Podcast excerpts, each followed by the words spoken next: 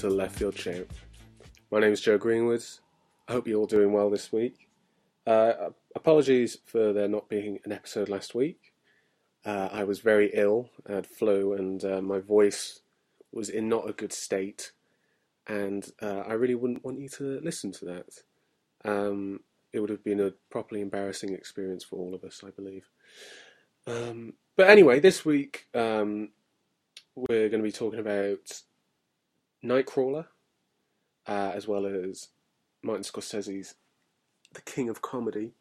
Uh, I know that I said in the previous episode it would be Listen Up Philip with Husbands and Wives. There's a slight change with that. Uh, that's been pushed back a couple of weeks, and I won't be talking about Husbands and Wives. Uh, I'll instead be talking about The Colour Wheel, which is the second film by Alex Ross Perry, his third film being Listen Up Philip. But uh, now that I've got that out of the way, let's move on to this week's episode and get talking about Nightcrawler.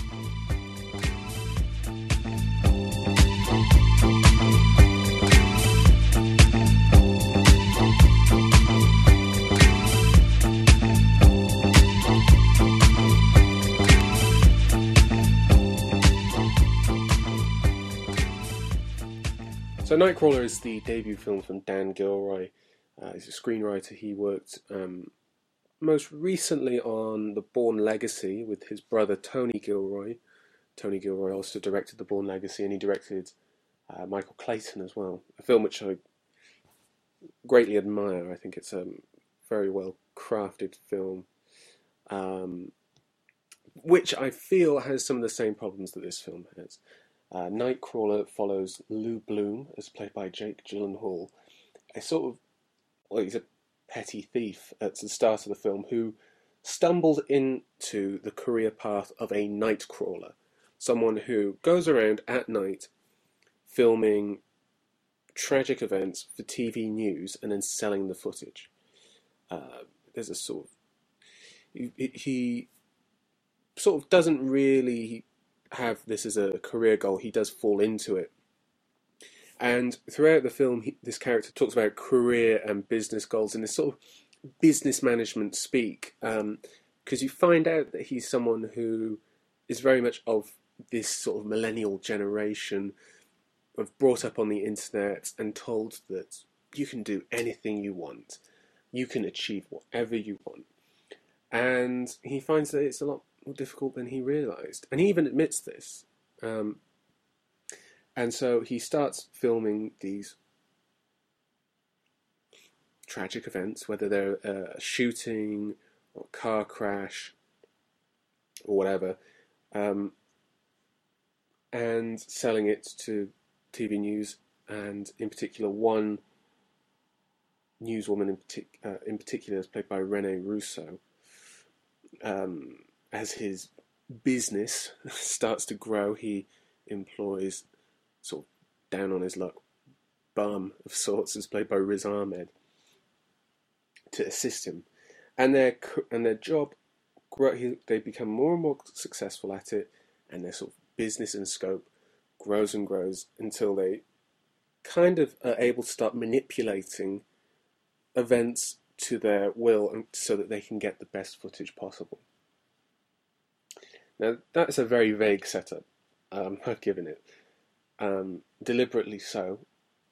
First off, let's move into the positives. Uh, Jake Gyllenhaal is fantastic in this. He is really giving it his all. He's slightly gaunt. He's lost a bit of weight, but not enough where it's sort of Christian Bale in The Machinist.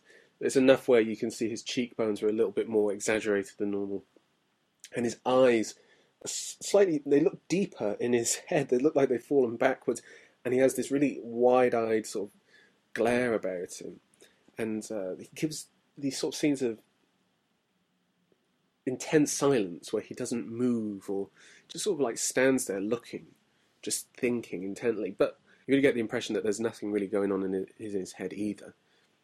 Uh, Rene Russo is really quite fantastic in this. She has that sort of faded Hollywood star beauty about her, and you know she's in a sort of maybe early fifties or so, and she just looks like this career woman who's sort of gone from job to job in a sort of high end way, but it's never really settled anywhere. And she gives this sort of quite spiky but silky, smooth performance. Um, and then thrown into that, Riz Ahmed's slightly bumbling, pathetic, uh, desperate for any job or money, sort of loser dropouts guy who uh, Gyllenhaal, or Gyllenhaal, Gyllenhaal as, as I should say, um, employs. Uh, also very impressive is Robert Elswit's uh, cinematography. Um, he's really is a great chameleon of a cinematographer. I feel he's um, he's very underrated in my mind, and he is just he does absolutely stellar work here, shooting LA at night in a rather beautiful manner. Um, and also, uh, Gilroy's script has some very um, the dialogue in particular is very strong. Uh, Gyllenhaal speaks in this sort of management lingo that he's learned online, and he speaks in this very sort of oddly flat but slightly pitched voice. It's this, yeah. His performance is very much of contradictions. Um, you know, he's you can feel that he's hiding behind this sort of management speak, this inner psychopath within within him. Now, moving on into the issues that I have with the film, I feel that it's a it's a film that doesn't really know what it wants to be. Um, it has sort of elements of uh, Michael Mann noir, uh, something like Collateral or Heat or Miami Vice. It has elements of a dark psychological thriller of something like Taxi Driver, um, where Gyllenhaal really does give a De Niro type performance.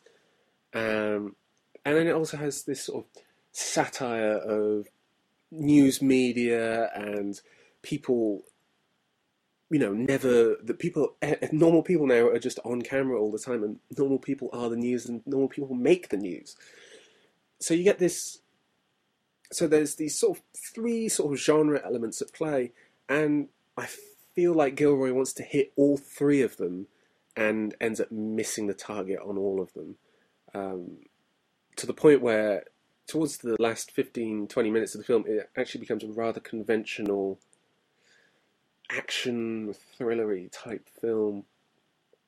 Um, I feel like he should have chosen one of those three elements because this is a first time director would have taken amazing skill to pull off all three.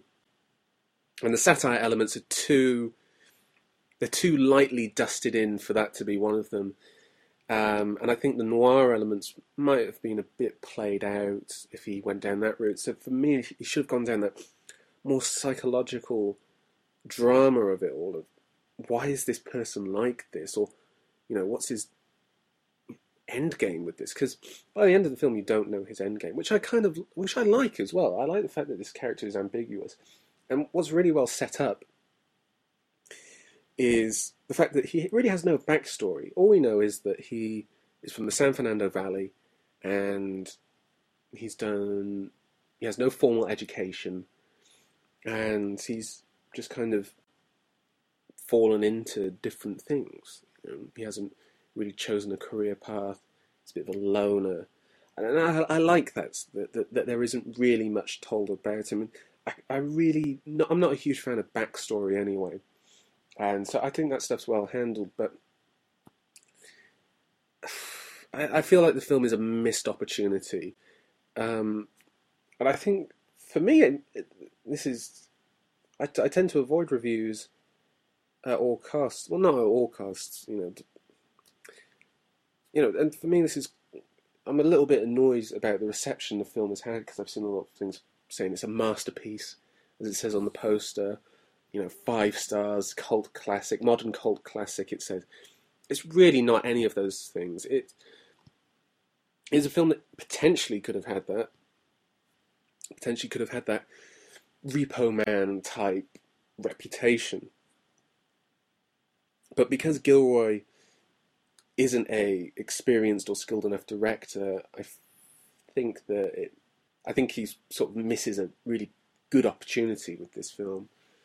It's very much a solid debut that had the potential to be so much more.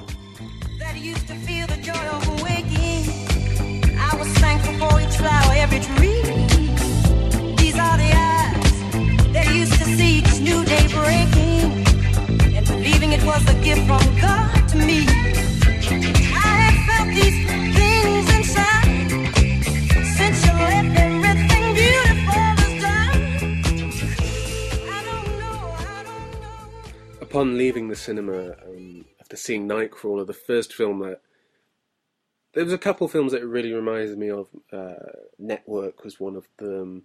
As I said, uh, the Michael Mann films, Heat and uh, Collateral and Miami Vice. Um, but from, and uh, it also reminded me of um, that Nicole Kidman film To Die For.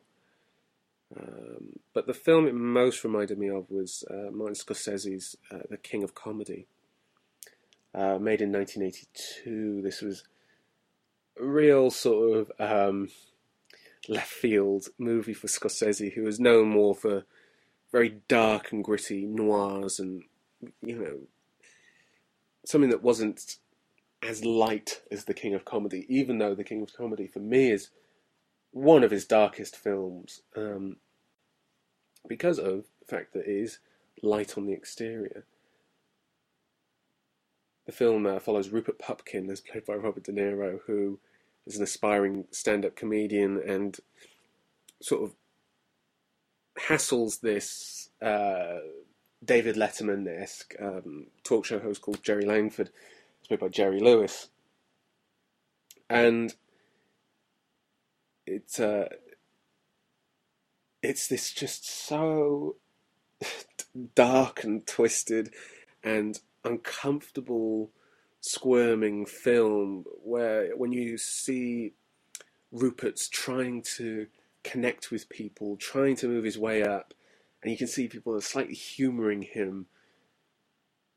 It's just immensely un- uncomfortable film. It is a comedy of sorts, but it has very much those noir flavours that Scorsese is so well known for.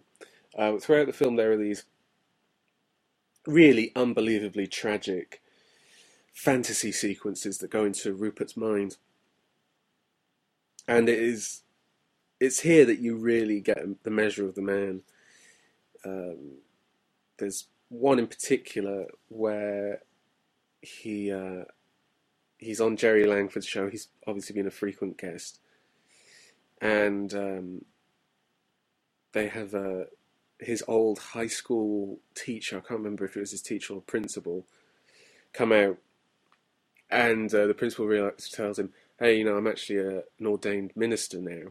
And live on television, he marries Rupert to this girl that he has this crush on. And as he's doing it, the ex high school coach says, We were wrong, Rupert, and you were right. And it's just here that you realise just how desperate and tragic this man is, how deluded he is. And it becomes all the more clear when you finally get to see him do his stand up. Um, he gets to perform it on the Jerry Langford show via means which are very much illegal and which I won't tell you here in case you haven't seen the film. And you get to see it, and it is distinctly average. In fact, it's not funny in the slightest. And he goes into this bar to show it to the girl who's working there that he's got a crush on to show, hey, I did make it, I was a success. And it's really not that good.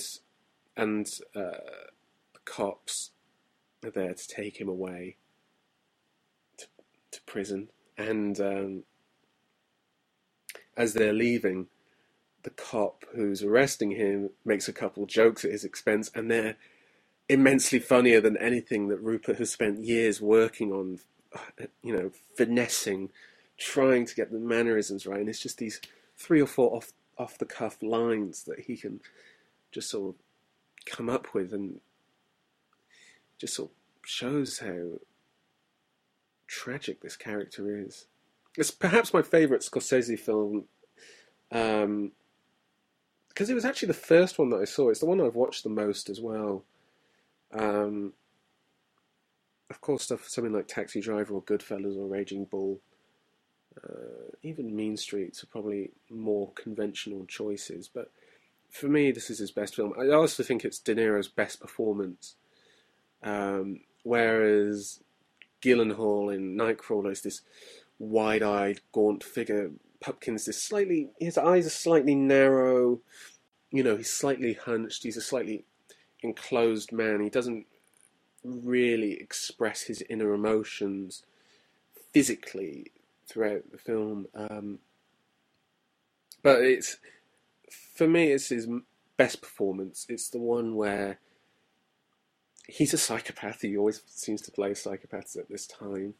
He plays them very well in Scorsese films, but it's just a slightly different angle that they took with it.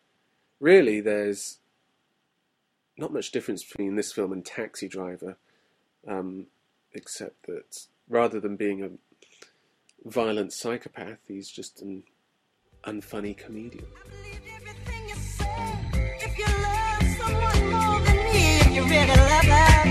She's a thief taking happiness and leaving me emptiness instead.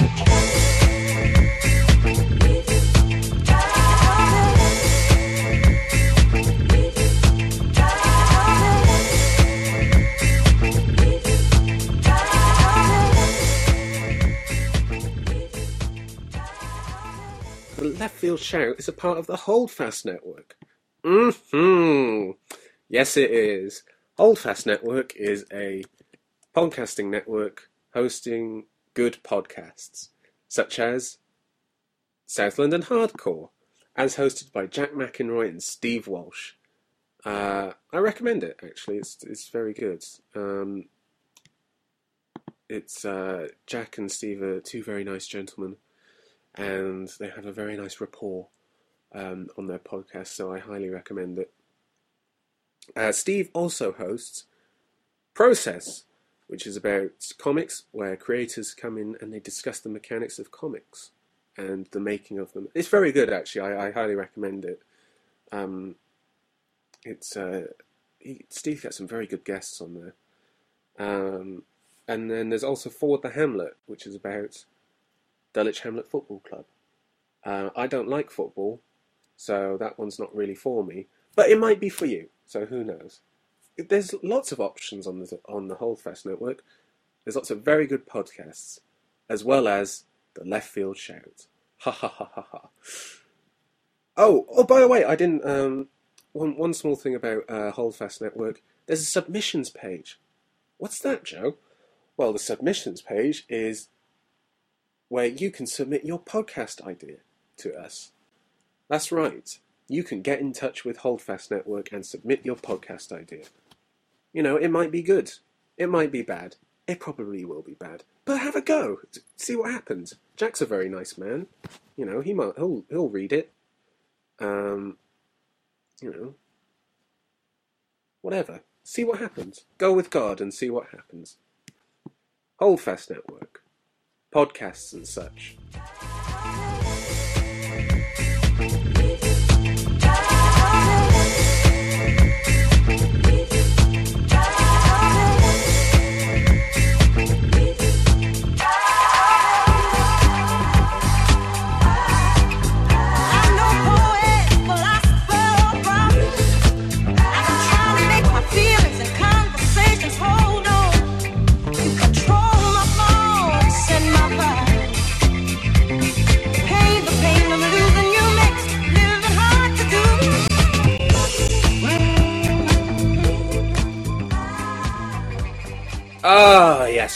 My favourite bits of any episode listener questions.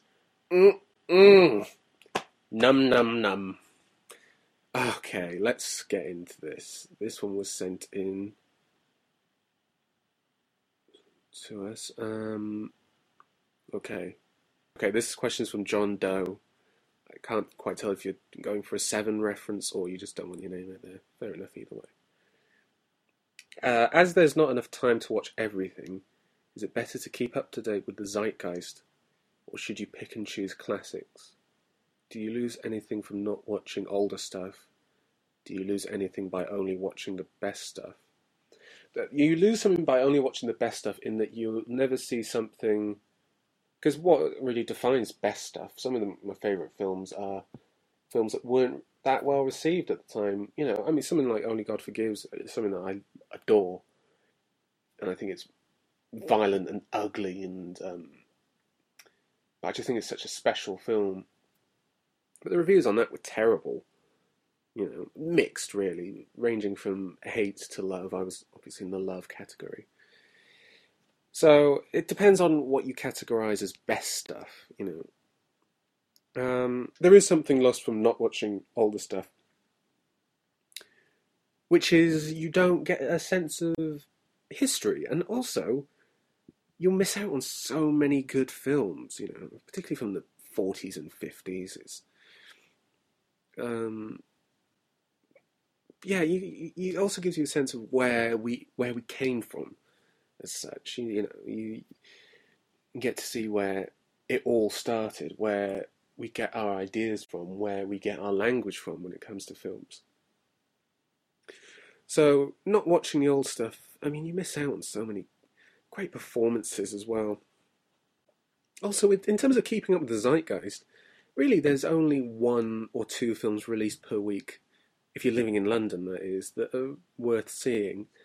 Um, during my peak, the peak of my film going powers, which was my university years, uh, particularly my first year, I saw probably one or two new films per week, and then 10 or more older films. You know, I mean, I don't really have that luxury anymore um, of doing that. But I, I, you know, it's it's it, it's easy to create a mix. Do you know what I mean? If you watch a film a day, which is I'm just under that amount at the moment in terms of my film watching. If you're really into films and you watch a film a day, it's very easy just to mix it up with something modern. So I'm saying 2010 plus with something older. You know, it's it's not difficult, I don't think, and you get a nice mix. Then, of course, some things will slip under the radar, and you'll catch up with them at a later date. Um, you know, but it's I, I think it's something that's quite easy to maintain and just do both. Um, I really think you can't have one without the other. Is re- that's really what I'm trying to say here. Um, okay. Worst cinema experience in terms of people around you. Had people laughing at parts of Gone Girl for no particular reason, which did my nut in. Yeah, I hate that as well, particularly. Yeah, um, I have a whole thing about that. Worst cinema experience, though. I mean, hold on, I'll get back to Gone Girl now. Gone Girl is actually quite funny. It's um, a funny film. Perhaps it was just like the audience were caught off guard and they thought, oh, it's going to be this type of film. And then when it wasn't, I don't know, perhaps they were caught off by the campiness of the film. Um, I, yeah, I don't quite get laughing. It, it, normally comes from laughing at an older film. Um, normally at the BFI, you know, it's, it's predominantly a rep cinema. You see old films. Um, but you know, you go see films there and um, go see a classic film, and sometimes you get just people just sort of like sniggering at the film. It really annoys me. Um, just thinking now. Like I remember, I went, I went to see a couple Hitchcock films there. I saw, um, like I saw um, Rear Window at the BFI. And you know, it's a film that I like. Um, I don't really love any Hitchcock films, um, but I like that film. And then there's the bit at the end where uh, James Stewart falls from the window, and um, there's the effects, special effects of him falling. Um, and you know, it's a bit old and ropey, but there are people absolutely dying with laughter at it, and I'm just like, if you can't put your mind in a place where you're thinking this is this film was done at this time, so obviously the technology is not going to be what it is now, and you're outright just dying with laughter at it. I don't get what the fucking point of you being there is. Like, why are you trying to make yourself better than the film? What are you What are you gaining from being there? Like, for me, you're just you're taking up a seat there. I mean, it wasn't a sold out screening. I mean, the BFI is very rarely sold out um, for some of the, the screenings. So, you know, you're not taking up someone's seat. You're just being a cunt, and it's it just really fucking annoys me because all you're saying there with that is that I don't want to connect with the film because if I do, then it will have got me, and that will have made me weak or whatever the fuck it is that you're trying to avoid doing.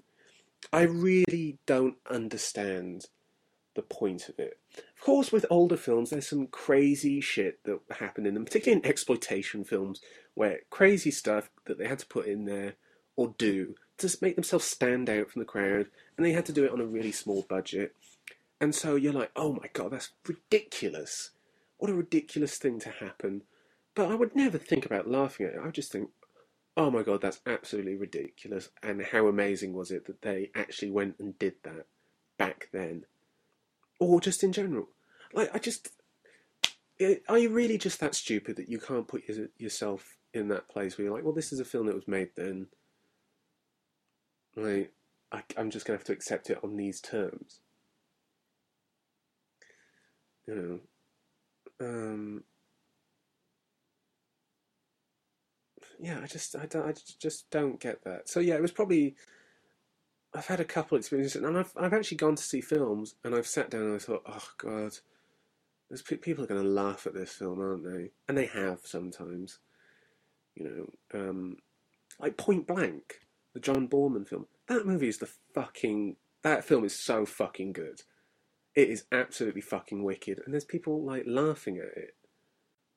Like it's, I just cannot get the mentality of going to see that film and then watching it and then laughing at it. Because, first off, Lee Marvin is maybe one of the coolest actors that's ever existed. Um, and then that film is just so interesting and sort of sharp as well. So, yeah, I've had quite a few experiences with that, and it's annoyed me every single time. Because you're just proving how much of a fucking idiot you are, to be honest. Um. And I don't really want to share that experience with idiots, you know. I mean, I could go into a whole thing about how going to the cinema is like for me going to church, you know, it's a religious experience. Would you laugh in the face of God? Blah, blah, blah, blah, blah. But, you know, honestly go fuck yourself if, if you if you go to an old film if you go see a james bond film from the 60s at the cinema and you go and laugh at it, uh, at it you're a fucking idiot okay